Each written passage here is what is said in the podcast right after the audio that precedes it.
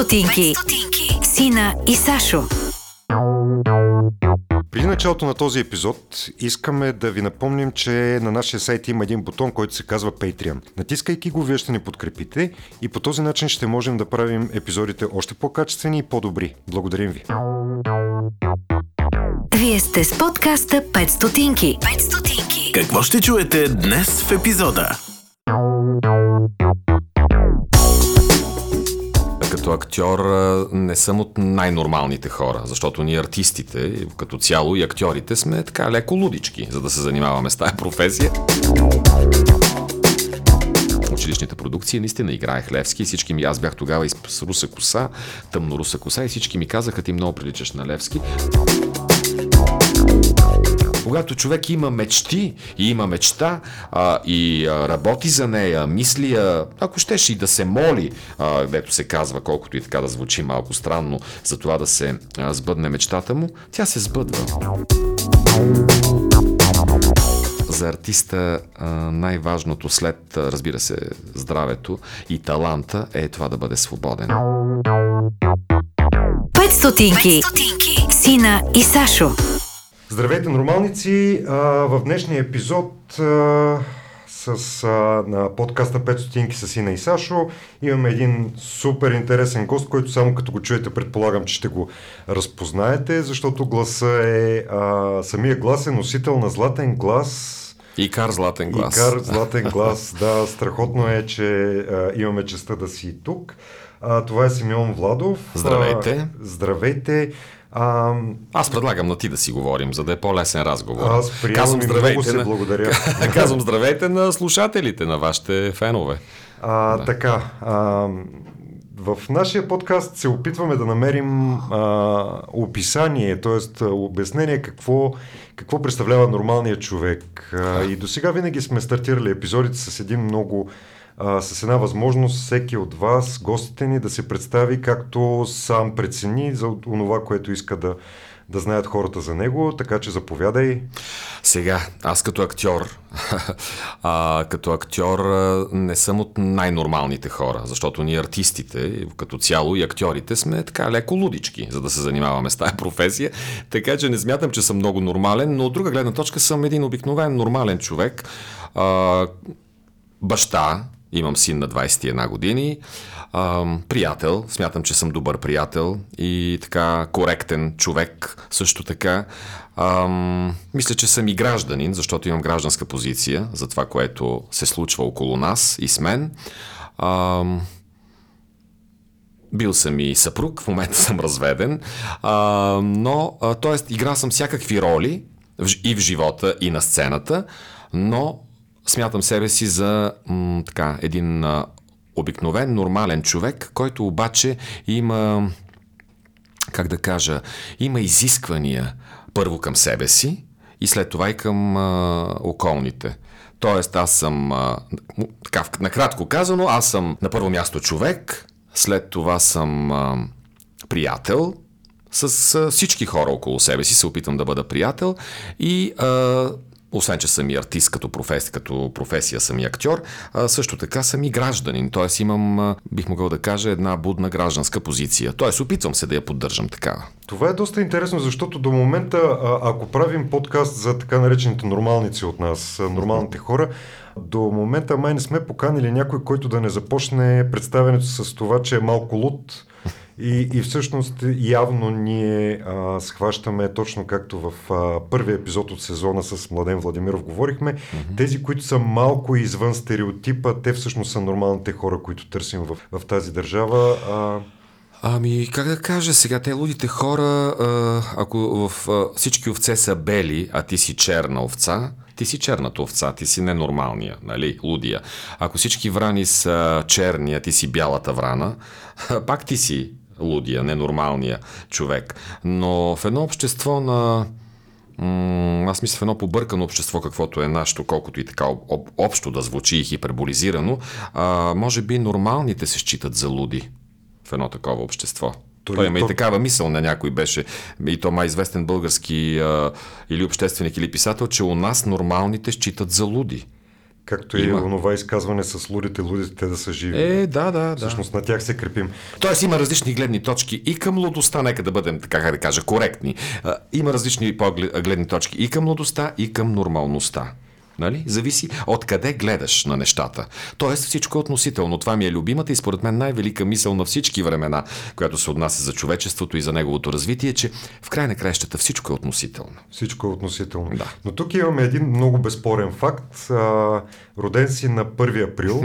Да. Това шега на съдбата с теб или с всички останали? Е, Еми, какво да кажа? Родил съм се на 1 април, да, било е петък, валяло е дъжд, така поне майка ми ми казваше. 1 април, а, животът ми до този момент обаче не беше шега. Аз съм минавал през много трудности, през много препятствия, а, с много предизвикателства е трябвало да се справям, но пък имам наистина така, поне близките ми хора твърдят, че имам хубаво чувство за хумор. Даже понякога е доста ярко, понякога цинично чувството ми за хумор. А, много обичам хора с чувство за хумор, интелигентни хора, които имат чувство за хумор и не се вземат прекалено на сериозно. Така че опитвам да гледам и от веселата страна на живота. Не винаги ми се получава, но а, в края на краищата а, винаги така се опитвам да бъда ведър и да има усмивка на лицето ми, защото според мен с усмивка човек може да преодолее всякакви препятствия и да отвори всякакви врати. А какво дете беше?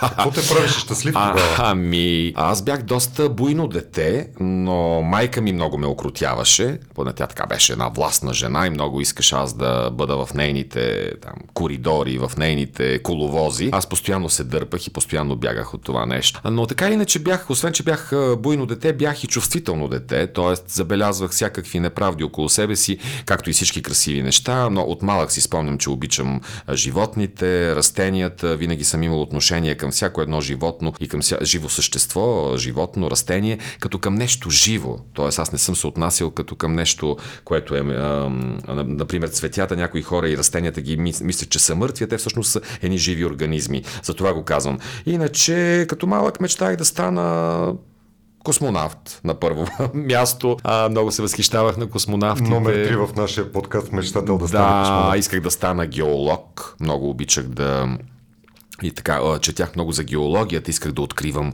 злато, скъпоценни камъни, всякакви такива а, неща, които природата е създала. След това исках да стана археолог, т.е. да откривам артефакти. Исках да бъда най-малкото като Шлиман, да открия някоя, нали, някое голямо съкровище или някаква много стара мумия.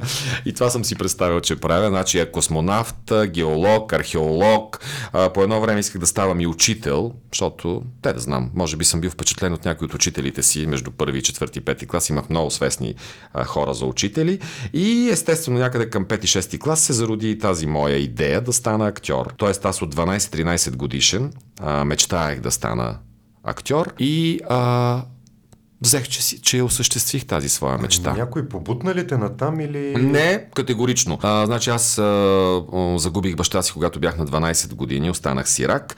А, майка ми искаше аз да имам стабилна професия, понеже така се имах хубави оценки в училище. Винаги са били над 5 нагоре а, по всички предмети, макар че любими ми бяха географията, историята, литературата, биологията, по-мал... химията до някъде, по-малко физиката, математиката и геометрията. А, там разчитах повече на чар. Добре, че ми преподаваха учителки в повечето случаи.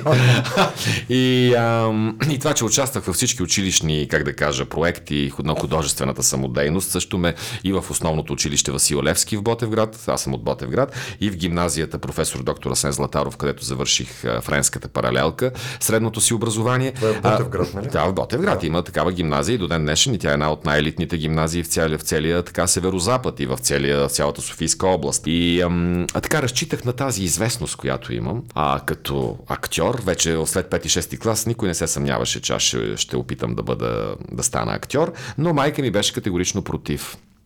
И аз, за да, след като завърших средното си образование с пъл, пълно отличие, а, заради, за да й докажа, че от мен ще стане нещо, тя каза, от теб нищо няма да стане. Я, нали, ясно е, ти си, а, ти си опърничев, ще, направиш това, което искаш, но а, няма нищо да, да стане от теб, защото актьорската професия, така, да, тя имаше много категорични, ам, как да кажа, а, кате- категорично становище за актьорската професия, че тя не е добра професия. Не храни Ня- къща. да, и някои от нейните неща, някои от нейните моите виждания всъщност се оказаха а, верни след години, но все едно. Аз а, знаех, че ще стана актьор, и, а, но въпреки това кандидатствах в економическия институт, тогава Карл Маркс, сегашния институт за, как се казва, за световно стопанство. Да, УНСС. Приехаме финанси и кредит а, и получих даже студентска книжка. Дадох я, за да бъде спокойна и щастлива и отидох в казармата. Аз съм бил две години в казармата. Аз съм от това поколение, което беше две години в казармата. И там, в казармата, това е интересният момент, в казармата се подготвих тайно от нея втората година. Сестра ми, а, имам доста по-голяма сестра от нея, която за съжаление вече не е между живите, но, а, от мен, а, но не е вече между живите, но все едно тя бяхме много близки и тя ми носеше най-различна литература в казармата, а, каквато аз и казвах, естествено. Подготвих се сам и а, в полагаемата отпуска кандидатствах в, а, тогава беше Витис все още и те взеха, че ме приеха. Професор Кабакчиев, Любомир Кабакчиев в неговия клас, той ме прие, но за съжаление месец по-късно почина и аз попаднах следващата година в класа на професор Гюрова и Пламен Марков, сегашния професор Пламен Марков, но тогава той беше само Пламен, Пламен Марков, асистент на професор Гюрова. Просто закъснях от казармата, имаше един такъв, как да кажа, един такъв термин, задръжка. Задържаха ни в казармата два месеца след а, а, датата, на която трябваше да се уволним. Аз закъснях и а, професор Сейкова, която беше взела класа на професор Кабакчиев, на починалия вече професор Кабакчиев, каза ми, вие трябва да презапишете годината защото много сте закъснели. А, разбира се, аз не бях закъснял много, но тя искаше така да се отърве от някои хора от големия клас, който той беше приел. Та все едно презаписах, станах, а, а, помолих я да бъда сценичен работник в учебния театър в надвис. Тя се съгласи, назначи ме. И аз тази една година всъщност не я загубих. Живеех в София, имах си квартира и същевременно строях декорите в учебния театър на надвис. А, в Витис, две години по-късно стана надвис. Така че видях театъра и зад колисите. А, видях и обратната страна на театъра. А, и следващата година вече започнах като редовен студент в класа на професор Гюрова, която за съжаление тая година почина. А, светла и памет. И така, имам едни хора, които са белязали моя път. Е, двама от тях са професор Кабакчиев и професор Гюрова, които са ми дали много и са ме научили на много неща. От всичко, което проследих за теб, най, може би, ако имаме по-млада аудитория, най-бързо ще извикат спомен за, за твое участие в Откраднат живот. Обаче със сигурност те са те чували къде ли не, ако си дублирал гласове като а, Еди Мърфи, като а, Брус Уилис, включително в а, Умирай трудно. О, Брус Уилис, да, и Антони Хопкинс, и Брат Пит, и, и кого ли не. А, Брус Уилис съм го озвучавал доста във всичките Умира и трудно. Вер. Там първи, втори, трети, не знам, четвърти, имаше ли четвърта серия, вече не си спомням, четвърти вариант. А, също така Силвестър Сталон съм озвучавал в Роки. В Роки, всичките, да. да, първи, втори, трета, четвърта част на Роки. Не знам дали имаше пета, вече отдавна беше. Доста сериали с Брус Уилис също, така че а, да, и анимации съм озвучавал, и документални да, филми. Да, съм Еди Мърфи е в и... анимация, в Шрек, мисля. В Шрек, да. да, озвучавал съм кого ли не вече, това са близо, повече от не, близо е повече от 25-6 години работа в дублажа. А, 2009 година спечелих наградата Златен глас на Съюза на артистите в България и Кар а, в Народния театър и се раздават тези награди на 27 март. Покрай театралните има и награда Златен глас. Така че в дублажа, аз така обичам да казвам, съм опитал всичко, озвучил съм какво ли не и кого ли не. И, но същевременно се занимавам и с театър, и, и с музика, не само с дублажи. А, даже от 5-6 години вече се занимавам активно и с театър. Създадохме една част на трупа, Театър Криле, един частен театър, Театър Криле, където играем а, с представленията на Театър Криле, играем в Сълза и смях на откритата сцена в София. А, една комедия Брачни безумия с Милица Гладнишка, с Милена Маркова и с други колеги, много талантливи. Вече трети сезон я играем при пълни салони, имаме и големи турнета и страната с нея. А, също така, моя моноспектакъл Любовта не може просто да отмине от Радослав Гизгинджиев, също е, съм го играя често в София и страната. А, спечелих кастинг при две години в, в Софийската опера и балет за мюзикъла Мамма Мия, понеже от малък Да, се занимавам. да питам. Да, и с музика. И а, спечелих го кастинга, определиха ме за една от ролите на бащите. Там има трима бащи, който е гледал филма Мама Мия с, Мерил Стрип, знае за какво става дума. И си партнираме на сцената с Орлин Горанов, с Ники Сотиров, с Владо Михайлов, с Весела Делчева. Тоест аз се занимавам и с пеене. Пял съм и в фолклорни групи, и като млад, а, така, млад актьор съм бил даже и фронтмен на една поп група при Йордан Камджалов в неговата лаборатория за човека и какво ли не, какво, какво ли не съм пял, дет се казва и църковно-славянски песнопения, и поп, и рок, и фънк, та да стигна най-накрая до мюзикъла Мама Мия, който е един от най-големите известни световни мюзикали, които си играят вече от 20 години по световните сцени. А, и съм щастлив, че два сезона, вече трети сезон, ще го играем на сцената на Софийската опера. Много се чудя а, има, има актьори, които те се специализират примерно в комедия. Има mm-hmm. актьори, които се специализират в а, някакви по-трагични, по-екшен роли. Да, или пък а, мюзикали. Така е, по цял свят как има. Как успяваш да, да се преплат, превла, превъплатиш в а, а, роли, т.е. дори гласово, ако го погледнем mm-hmm. като доблаж, защото там пък вече трябва да импонираш на на човека, който си изиграва ролята на, на живо във филма, т.е. който е във филма. Ами... Те са различни. Едните са любовни, другите са екшени, някои падат от сгради, други... Да, даже понякога в един, в един филм ти озвучаваш няколко героя, защото доблажа го Тоест, прави... може да имаш два различни О, типа глас, Не два, три. даже три, четири. Даже понякога в една сцена се налага да озвучаваш а, трима от своите герои, примерно. А така че, ами, какво да кажа, това е дарба. За, специално за екшена, специално за дублажа, за да озвучаваш и екшени, и комедии, и трагикомедии, и какви ли не, и, муз, и музикални филми, и съспенси и така нататък, трябва да м- имаш освен така хубав глас, а трябва да имаш голям диапазон, трябва да имаш чувство за ритъм, а, трябва да можеш да се превъплащаваш, т.е. да си артистичен.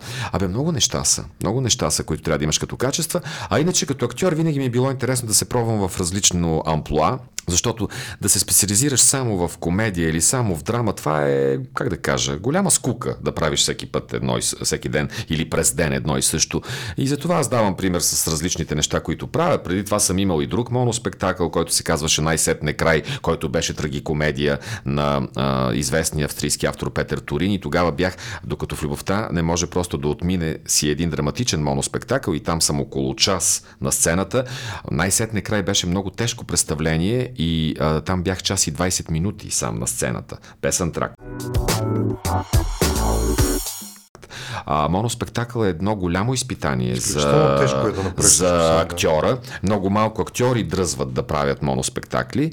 А, м- така че а, съм опитал и това. Правил съм и поетично-музикални спектакли, където освен стихове, които рецитирам и споделям с публиката, пея и песни на живо. Това го правихме с Русалин Наков, един известен наш композитор. Имахме едно представление Любов, пламък, бял, където се пееше и рецитира, рецитираше и свиреше на живо. Сега мюзикъла Мама Мия, където също пеем на живо с оркестър, няма 6-5. А, и освен, че нали, играеш, имаш драматичен образ или комедиен, но ти трябва и да пееш на живо. Комедията Брашни безумия, тя пък е комедия на ситуациите и там наистина трябва да имаш чувство за хумор, трябва да имаш чувство за ритъм. Комедията много, в комедията много, важен чувство, много важно чувството за ритъм, да не се губи ритъма в, в комедията и характера, разбира се, който трябва да а, правиш, да се правоплатиш в този герой, когато са ти дали да играеш. А така че ми е интересно, аз като актьор опитвам всякакви неща. Играл съм като по-млад и в различни чужди продукции, американски, италиански. Интересно, че ме избираха в началото се да играя някакви убийци. И аз казвам, бе хора, вижте ме, бе, аз всъщност аз съм един много добър човек. Аз въобще, за мен убийството и, и така, а, е, да, ма виж се на снимките. Нали, така ми казваше италианския режисьор. Бе, ти в живота може да си много добър, ама виж, виж се на снимките как изглеждаш. Нали. Тоест, направиха ми комплименти, че мога да се правоплащавам и играех всякакви там немни убийци, си спомням в едни няколко италиански филма. Също така, преди три години, пък ми избраха в една продукция българо-германска, която се излъчи и се излъчва така периодично, постоянно а, по History, този канал History, а, като се казва Европа, в началото беше работо заглавие сагата на, сагата на Европа, след това май стана само Европа, където се превъплатих, имах три снимачни дни за ролята на Константин Велики, създателя на Византия и на Константинопол. Така че, да, да, който въвежда християнството в източната Римска империя, след това, която става Византия. Така че съм играл и историческа личност, като Константин Велики, макар и в документално игрален филм. Нали? Да, Там филмите си са такива. Но си, е, Да. разбира се, то си беше доста натоварено. И тогава, като образ и като а, снимачни дни, тогава немците много ни хваляха всички български актьори, които играехме в тази продукция. Също така в един документално игрален филм съм играл и ролята на Левски а, на, на Незабравимата България. Има една платформа на Искрен Красимиров, който като режисьор ме покани да изиграя ролята на Левски в а, филма Лъвски един е- европеец в българско, а, където пак е документално игрален филм и аз там облечен и гримиран като Левски, казвах думи, които, а, които са на Левски, взети от неговите писма, от неговата кореспонденция. Тоест не съм се превъплащавал да играя Левски, просто бях облечен като Левски и а, това между другото стана преди 3-4 години. Аз отдавна бях минал възрастта на Левски, но си спомням, че когато ме поканиха, казаха, бе хора, чакайте са, бе, той Левски, а, нали, не, там има спорове, кога е починал, но се, кога е, а, са го убили, обесили, но все пак е бил на 35-6 години, в най-лошия случай, а може и по-млад да е бил, те казаха, бе спокойно, ти ще бъдеш там с една шапка, с една бинтова на глава, ще бъдеш гримиран. Важното е, че имаш излъчването на Левски Krajewski i Sinitucci. Казвам да, като малък, като ученик в училището в Левски играех в продукциите на училищните продукции. Наистина играех Левски всички ми, аз бях тогава и с руса коса, тъмно руса коса и всички ми казаха, ти много приличаш на Левски. Между другото съм си мечтал като студент в надфис, първо Витис, после надфис, да, да изиграя Левски и доста така а, съм изпитвал разочарование, че никой не видя приликата ми с Левски в онези години, когато можех да изиграя Левски в един художествен филм, но ето, че и тази мечта ми се сбъдна. Добре. Макар и на по-възрастна, на по-такава друга възраст, макар и в документално игрален филм, аз все пак изиграх Левски. Което значи, че когато човек има мечти и има мечта а, и а, работи за нея, мисли, а, ако щеш и да се моли, а, дето се казва, колкото и така да звучи малко странно, за това да се а, сбъдне мечтата му, тя се сбъдва. А повечето, то клишето тук е, че всеки артист си мечтае да играе Хамлет. Да, Хамлет е голяма, хубава роля. И аз съм мечтал да играя Хамлет, Тоест- но, не, но не само Хамлет. И, Да. Има го все пак. Има го, да. Има, имам още два въпроса, свързани с, а, с професията ти. Единият е, това е, а, това е професия свободен артист. да. А какво би казал на младите, младите хора, които сега те първо записват Витис?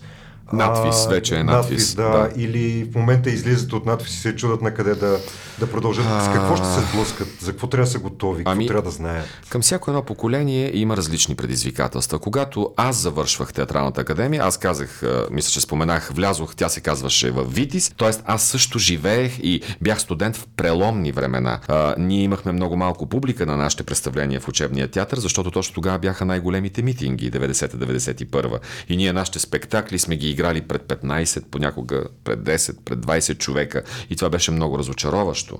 А, но хората бяха по улиците тогава. Така Да. някои неща в историята се повтарят. Но въпреки това не сме се отчаяли, не сме се отказали от професията. Мен ме поканиха в Пернишкия театър и това са моите единствени 4 години, 4 сезона, веднага след завършването на надвис, които аз бях в Държавен театър. 95-та година аз реших да напусна Държавния театър и останах актьор на свободна практика в онези години, когато артисти на свободна практика бяха само актьори от рода на Татяна Лолова, Стефан Данаилов, Цветана Манева. Всички бяха по държавните театри. Никой не смееше дори да си помисли че може да стане свободен артист в онези времена. Но аз рискувах, може би, защото съм овен и винаги така, а, как да кажа, приключенския дух го има в мен. Винаги обичам да, така, да пробвам нови неща, да изпробвам нови предизвикателства. И останах на свободна практика. В началото ми беше много трудно. Слава Богу, тогава майка ми, сестра ми, най-близките ми приятели ме подкрепяха. Но това беше за кратко. След това си стъпих на краката, започнах да играя в представленията на Свободен театър, тогавашния частен Свободен театър. Деляна Мичева, известния вече професор от надвис ме покани да пея в Аква, нейната фолклорна формация. Започнаха дублажите, явих се на кастинг 93-та година, още като актьор в Пернишкия театър и почнаха да ме канят доста а, начесто в тогавашната БНТ. Тогава беше само БНТ, нямаше други телевизии и това ми се отвори като възможност. И така аз живях като един свободен артист, като един свободен човек и така вече 25 години. Тоест, аз мога да разказвам много за свободната професия. Минал съм през какви ли не а, как да кажа, тежки периоди, слава богу, не са били дълги. Минал съм през какви ли не предизвикателства, но не съм се отказал, защото смятам, че за артиста най-важното след, разбира се, здравето и таланта е това да бъде свободен ако не е свободен, а трябва да, а, да бъде вкарван в коловози, защото когато си в един държавен театър, нищо не искам да кажа против а, колегите а, от държавните театри, повечето от тях, между другото, се пробват и в свободни представления, странични, от, или имат странична дейност, различно от тази в театъра, защото там, освен че а, те вкарват в коловози, а, също така и заплатите са доста малки в държавните театри в България и всеки гледа да а, има нещо повече, да изкарва нещо повече. Та, а, мога да кажа, че свободата е най-важното за артиста. В цял свят повече 90% от артистите са свободни артисти. А малко са тези, тези на държавната хранилка. При нас е обратното. Тук повечето са на държавната хранилка, по-малко са свободните артисти, но те стават все повече и повече. Нали? Не знам, всеки избира сам за себе си, в края на краищата. Как, как, си, как си запазваш съзнанието при при всички тези истории, които минават през теб, трябва да ги се преживееш, за да, дали на живо, дали като а, дублаж, дали като а, четеш книги в Storytel. О, също... да, да, аз записвам и аудиокниги, да. И да, какво ме питаш всъщност, точно? Да. всъщност трябва да изиграеш още всички, нали, да. всички персонажи в книгата. Да. И някак а, в един момент не става ли а, абсолютно тежко това да, да изнесеш всички истории, с които се сблъскваш?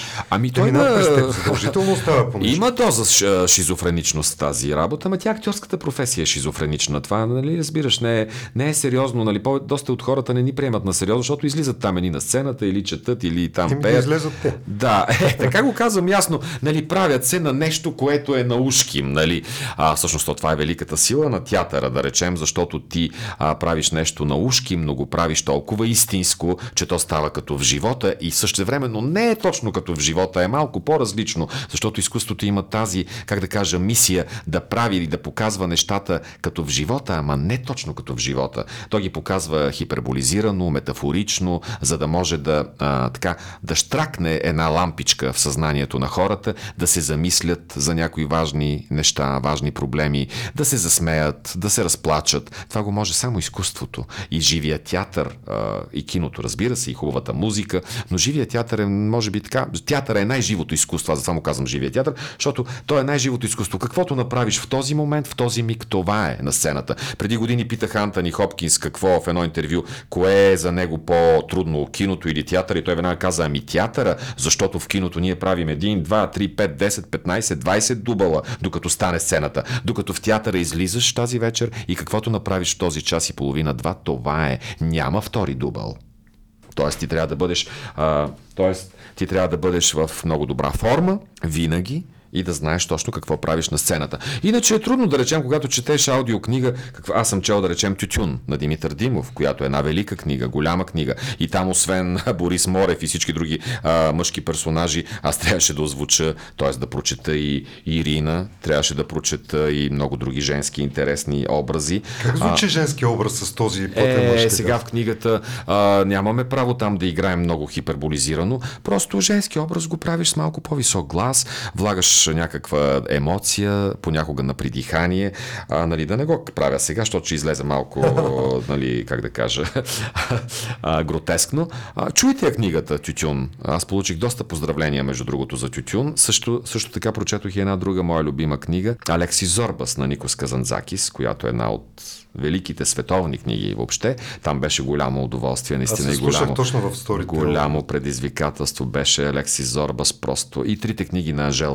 Вагенштайн, също, Вагенштайн също бяха много интересни и трудни за правене. А, сега записвам на, Мартин, на Марин Трушанов а, книгите Ламяя ОД 1, 2 и 3. А, много интересно фентази. А, той пише много, много хубаво, между другото, много сочно, така, много цветисто. Талантлив писател е. И, и така, и това правя.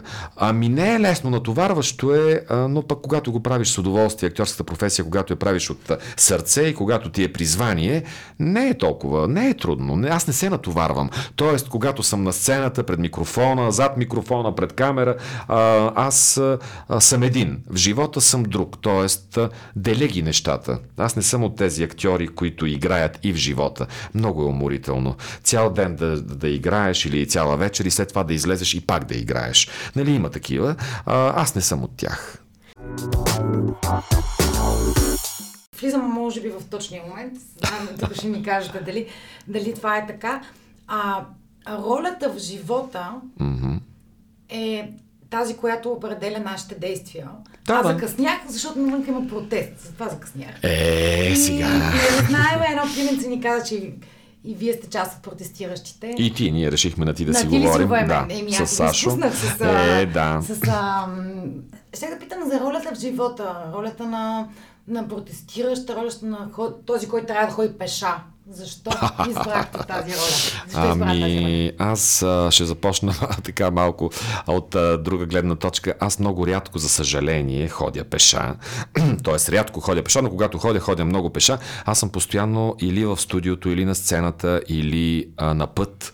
Тоест, аз съм постоянно в моята кола. Аз съм много на колела. Тоест, мен тази заплаха, рядко се качвам в метрото или в градския транспорт, просто такава, такова ми е ежедневието. Тази заплаха и, как да кажа, от шефката на Народното събрание, за мен не се отнася, макар че се отнесох доста така, ядосах се като чух това, което тя казва, защ, защото това е много така елементарно, много ниска топка по този начин да говори председателя на Народното събрание, но това е друга тема.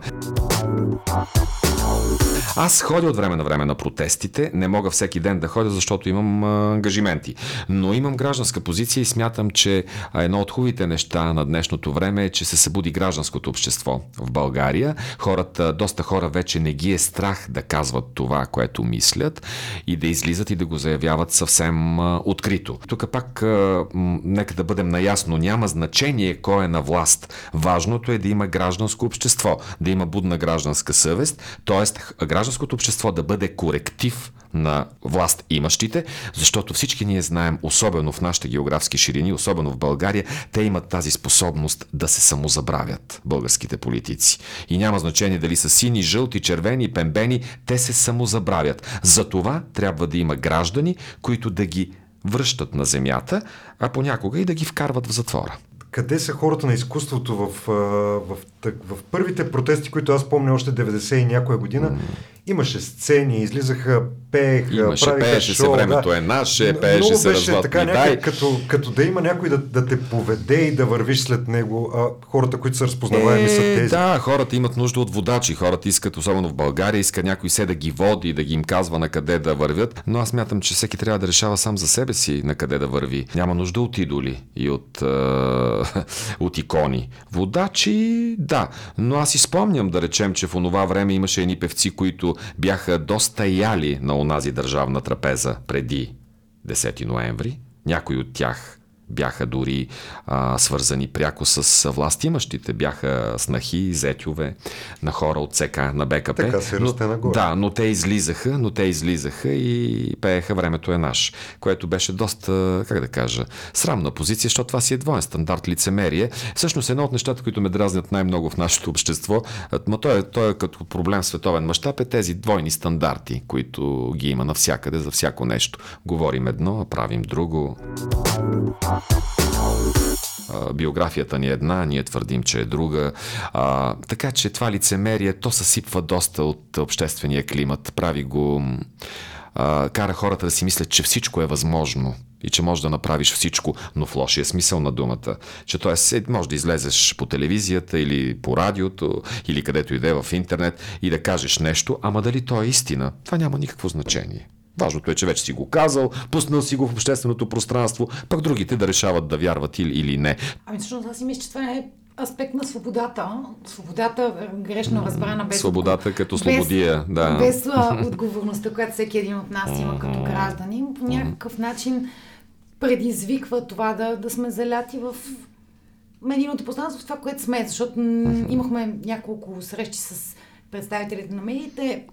Това, което с тях коментираме, виновни ли са медиите, че пишат фалшиви новини или са виновни хората, че вярват на тези фалшиви новини? Ами според мен то е реципрочно, то е някакъв взаимен такъв а, процес. Смисъл има взаимност, има тече и в, две, и в двете посоки тече тази енергия. За съжаление лоша енергия, но медиите наистина са го, четвъртата власт и те са голяма сила, те са по-силни от всички други власти, според мен, в световен мащаб. Има един много хубав американски филм Да разлаем кучетата, който аз съм озвучавал. Да смисля, че Дъстин Хофман озвучавах там. А, знаете, там става... съм те слушала. Да. Там става въпрос за война между Америка и една от най-малките държави в света, Албания, но тя е измислена война, тя е направена в студиото и когато шефа там, мисля, че беше на генералния щаб, отива за да говори с някой от тези, които правят това предаване или там тази телевизия и казва, бе, как? И той им казва, бе, няма война, няма война, ние не воюваме с Албания. И Дъстин Хофман, мисля, че беше се обърна и каза, е, как няма? Дават я по телевизията. Нали разбирате? Значи една война дори може да бъде изфабрикувана. Що ми я дават по телевизията? Значи истина. Ама няма война, бе. Е, как да няма? Дават я по телевизията. И това 90-те години. А какво да говорим за сега? когато всеки вече може да направи всичко. Ние в нашия подкаст винаги търсим въпроса къде чисто физически като място можеш да се срещнеш с себеподобни нормални хора. А, и, и да, защото понякога като те изнервят на улицата всички простоти, О, които да, се да, случват, е- и имаш нужда просто да отидеш на някакво място и хората около теб да са да са онези хора, които да те карат да се чувстваш добре. Къде го, го правиш ти? Къде ти се случва? Ами, ние вкъщи с моята приятелка, а, както казах, аз съм разведен, но живея с а, друга жена в момента и ние сте, така тя обича много да, също е гостоприемен човек, обичаме много да каним приятелите си вкъщи. А, тя е и кулинар, обича да готви и винаги на масата има много неща и за хапване, и за пиване. Събираме се, говорим, слушаме музика, гледаме филми, коментираме. А, така че а, ние там намираме в, у нас а, при нас, защото нямаме време за други срещи. Интересни място в България? Хора. Любимо място в България, на мен лично, е и много са. Но да речем от това, което не е на море, защото морето ми е любимо, и да речем там и Несебър, и Синеморец, и, и Созопо, и, и малките кътчета по Черноморието, красивите, които стават все по-малко и по-малко. А, Хисария много обичам да ходя в Хисария, не само заради минералната вода, заради тази атмосфера, която има на античност там, заради крепостната стена, заради разкопките. Сандански много обичам също заради южняшкия климат. Родопите, източните родопи, много ги обичам. От Кърджали надолу са ми любими. Изобщо целите, цялата Родопа планина. Абе много, на много, много места има в България, които са ми любими. Вършец също така. Аз обичам така по-малките градчета или селца, по не толкова е, и от големите градове Пловдив, той е уникален, световен град, Търново също, Русе, Варна и Бургас, ясно. И Ботевград, разбира се, моя роден град също много оби- обичам. Забравих да кажа, това е много важно, че всъщност последното нещо, с което се занимавам, защото нали, за много неща се заговорихме, това е а, участието ми в проекта Пеещи артисти на Игор Марковски, а, ко- който прави един проект Пеещи актьори, артисти, и а, аз участвам в него с, а, с песента Българския тъпън, която вече от две седмици е, как да кажа, в ефира. Българския тъпън, тя е втората в този проект. Първата беше Ляля на, на Геро и на Людмила Станева. Моята е втората Българския тъпън. Третата, която предстои сега да излезе тази неделя на 18-ти в, еф, в ефира, е на Татяна Лолова. А, и така, така нататък има и други колеги ще участват, пеещи, които могат да пеят. А, на моята песен музиката е на Красимир Геомезов, текста е на поет Георги Константинов. А, музиката и аранжимента е на Красимир Геомезов и е доста така интересна. Вече има над 16 000 гледания. Не знам дали е много или малко, няма значение в YouTube. А, пускат я и по BG Радио. Вътре се пее за тъпаните и за тъпанджиите, тъпанарите, тези, които удрят тъпаните. А, абе, трябва да я чуете, да разберете за какво, за какво става и да видите клипа, който е черно-бял. Всички, всички клипове на песните от а, проекта Пещи артисти ще бъдат черно-бели. Аз слушам само БИ радио в колата си, така че съм е слушала. А, и се Да. радвам, че успяхме да, да кажем за тази инициатива и тук в подкаста. Последният въпрос, който имаме към теб. В каква България искаш да живееш? Или поне И сина си ти да... представяш. Е, ако е с една дума в свободна България, Добре, защото според мен тя, тя не е свободна истински. Не случайно, само по свобода на словото сме на 111-то място, нали? Това говори само по себе си в света.